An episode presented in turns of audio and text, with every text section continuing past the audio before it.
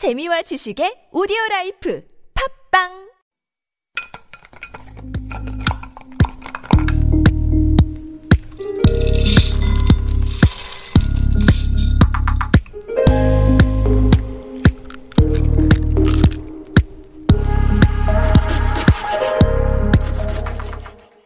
Hello, hello. My name is Matthew Chung. Welcome back to Super Radio. This is Korean Delicacy on TBS EFM 101.3. I've been a chef now for over 12 years, cooking all around the world, and Korean Delicacy is all about those most delicious things to come out of Korea. Every week, we like to do a segment we call Beginner, Intermediate, Pro, where we break down an element of Korean cuisine for all levels of expertise. Whether you're coming in knowing nothing, being a little familiar, or even deeply knowledgeable at the subject at hand, we're here to share what we know. This week's episode Persimmons. So there's this house on our block, and every time we walk past it, my wife looks wistfully at the hanging fruit. See, she has this strange fixation on stealing fruit. She'll tell you that the highlight of our last vacation was this. Walking through this picturesque Spanish village, we passed by this small estate. Citrus groves and olive trees peeked over a centuries old uh, stone wall. She gets this look in her eyes, the same one she gets when she's about to run into a flock of pigeons minding their own business, equal parts determination and mischief. If she had a tail, it'd be wagging right now. She sneaks over to the wall, literally tiptoeing and humming the Pink Panther theme song. She makes it over, hand reaches up, and snap, reaches and steals an unripe lemon right from the tree. She runs off like a kid who just ran their neighbor's doorbell and dashed away. So proud of herself. Luckily, the persimmon tree in our neighborhood is much too high, and there's no risk of having to bail my wife out of jail for stealing fruit. She jokes about renting a hararicha, a ladder truck like the ones firefighters or movers used. At least I think she's joking. That being said, while we certainly don't condone, uh, condone petty theft on Super Radio, if you're going to steal a fruit, make it a persimmon. Beginner level. Okay, so I've just stolen my first persimmon. What is this thing? It's some kind of orange tomato, right? So while certain types do take on a remarkable tomato-like tenderness, that's about where the comparisons end. And speaking of ending, let's put an end to the stealing joke right now, lest someone, namely my producer, gets the wrong idea. Let's start with names. Meet the persimmon of the genus Diospyros. While there are many members of this illustrious family found all over the world and are cultivated for its fruits, lumbers, and flowers, it's Diospyros kaki that we're looking at today. And of the species, we have two different varieties of persimmon, or kam, in Korea.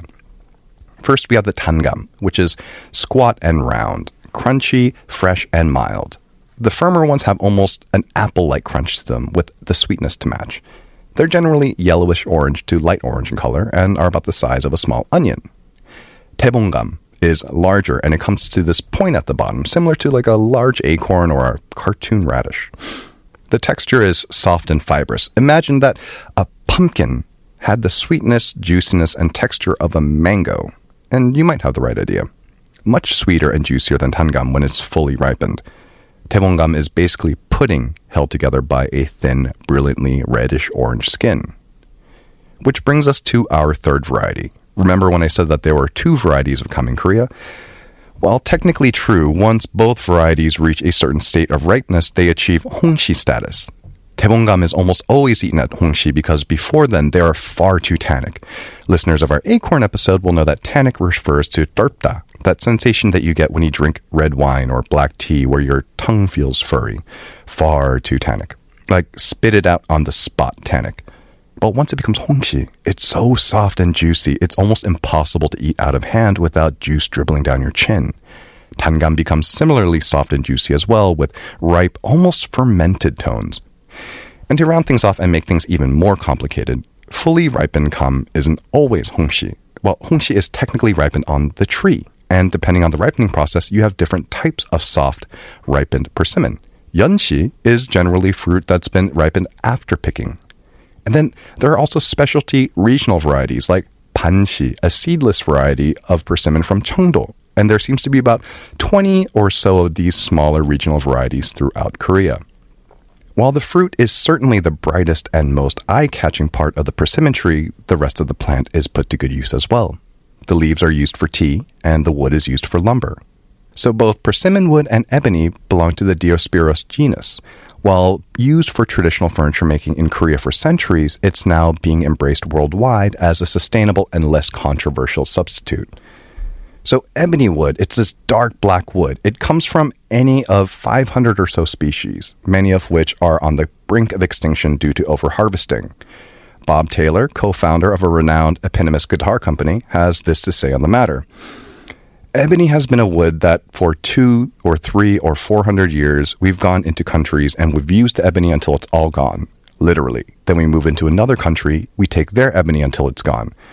Why do I say we? Because ebony isn't cut in Africa to be used by Africans. Ebony is cut in Africa to be sold to people like us to make things like guitars out of. That's the simple truth of the matter. Ebony trees are generally small and slow growing, and the demand for this strong, dark hardwood has always been high. With most of the world's ebony being grown in poor countries, many logging companies don't seem to be taking a sustainable approach to ebony harvest. Bans and regulations seem to have little effect as well, with smugglers risking their lives to get ebony wood from protected forests. And this is due to the immense demand from more richer countries, which is why woodworkers are turning to persimmon wood as a viable alternative to ebony. If you've seen traditional Korean furniture, you'll notice pieces with dark, dramatic grains. It's similarly hard and heavy like ebony as well. But most importantly, there's tons of it given fruit cultivation. So much of it, in fact, it's even used for cooking. Persimmon wood used for smoking or grilling meats has a light, sweet smoke, similar to apple wood. So now that we all know what the persimmon is and the different types of persimmon, let's move on to our intermediate level. What can I do with persimmons other than just eating them fresh? If you live alone and you've received a box of hongshi this autumn, lucky you. But you've also taken receipt of a ticking time bomb. Hongshi is a fragile little baby of a fruit and are best eaten right away. But if you've danced persimmon dance before, then you know that eating too many has an firming effect on your evacuations. So the answer definitely isn't to eat them all in one sitting. Here's what you do freeze them, and when you're ready to eat, eat them frozen. Your fruit jelly has now turned into sorbet. It's delicious. And now, depending on how cold your freezer is, you might have to wait a few minutes to let it thaw slightly. But just like a pint of vanilla ice cream, don't let it thaw completely or you'll be left with nothing but a pool of liquid, just until it's soft enough to scoop with a spoon. If you're like me and your freezer's packed full, making for a game of Tetris anytime you put something new in, making it difficult to freeze off a large batch, here's what you can do with fresh hongshi. Puree and strain the fruit and use it as a sweetener. Most often, it's used when making a yangnyeomjang or a marinade. Add it to gochujang, gochugaru, grated ginger, garlic, and onion, and you have a spicy marinade for pork ribs, 돼지갈비. The persimmon adds a more complex sweetness than using straight sugar or corn syrup. It's also a fantastic addition to baked goods, especially quick breads like muffins. Take your favorite banana bread recipe and substitute by weight an equal amount of hongshi puree. To take it to the next level, garnish with dried persimmon on top. Vegan baking, especially, tends to make use of fruit purees in lieu of egg yolks and butter to bring out moisture and richness. Hongshi puree with an almond flour based vegan baking recipe has the potential to turn a non vegan and gluten free eater into believers.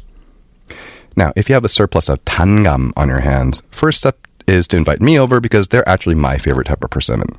Maybe it's because I have an underdog complex, but these are my favorite despite being somewhat less glamorous than the almost otherworldly hongshi.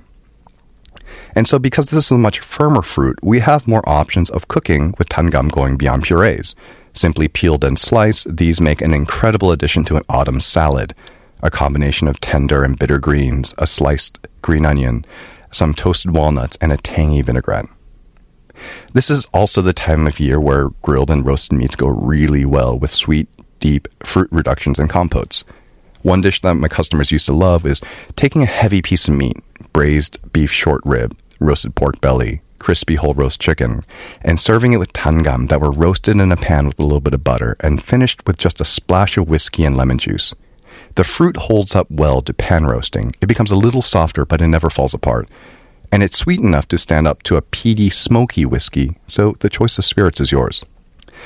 But if you want to talk about the holy grail of kam preparations, then it's time to move on to the expert level. Because drying persimmon to make gotgam, well, that's a whole other beast. So wait, what, what's so expert about drying persimmons? Isn't it just dehydrating fruit?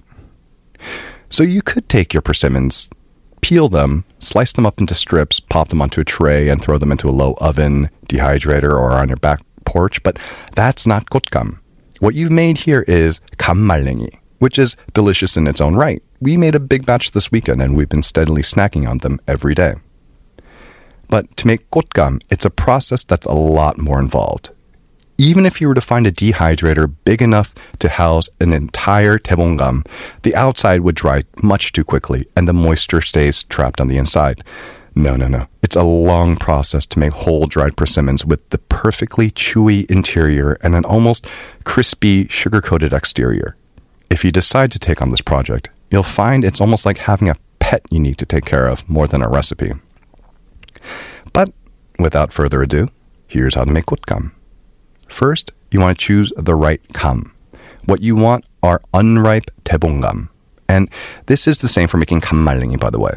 They'll be firm and do not make the mistake of eating one out of curiosity. No good will come out of this. So nowadays they sell these plastic rack and clip systems to hang the fruit. But if you're going old school and tying your gam up with string, then you're also going to need to choose fruit with a good amount of stem still attached peel your fruit, and then you want to trim back the leaves with the scissors. Take your time because peeling the gam, you'll see the grain in the finished product. So make sure you're peeling it nice and evenly. When it comes to hanging, you want to find a spot that's got good airflow, humidity, low temperature, and sunlight. A veranda is a perfect spot. Basically, what you're looking for is open air, but also sheltered. Let the fruit hang for a week, and then you're done. Psych. The process has just begun. So, after leaving the fruit to hang for a week, this is the point where you're going to go in every day with a gloved hand and gently massage the fruit for a few seconds.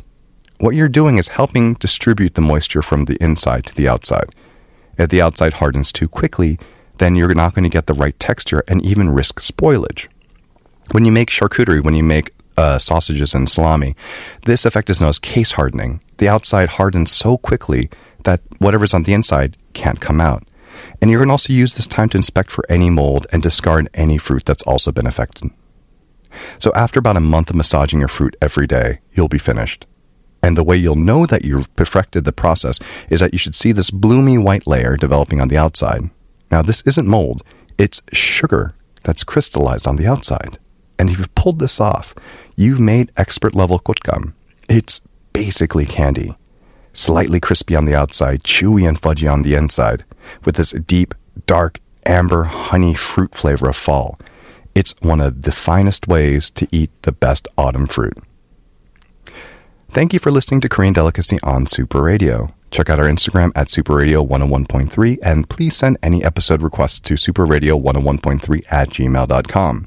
Thank you for tuning in to TBS EFM. I'm your host, Matthew Chung, and I'm off to lunch.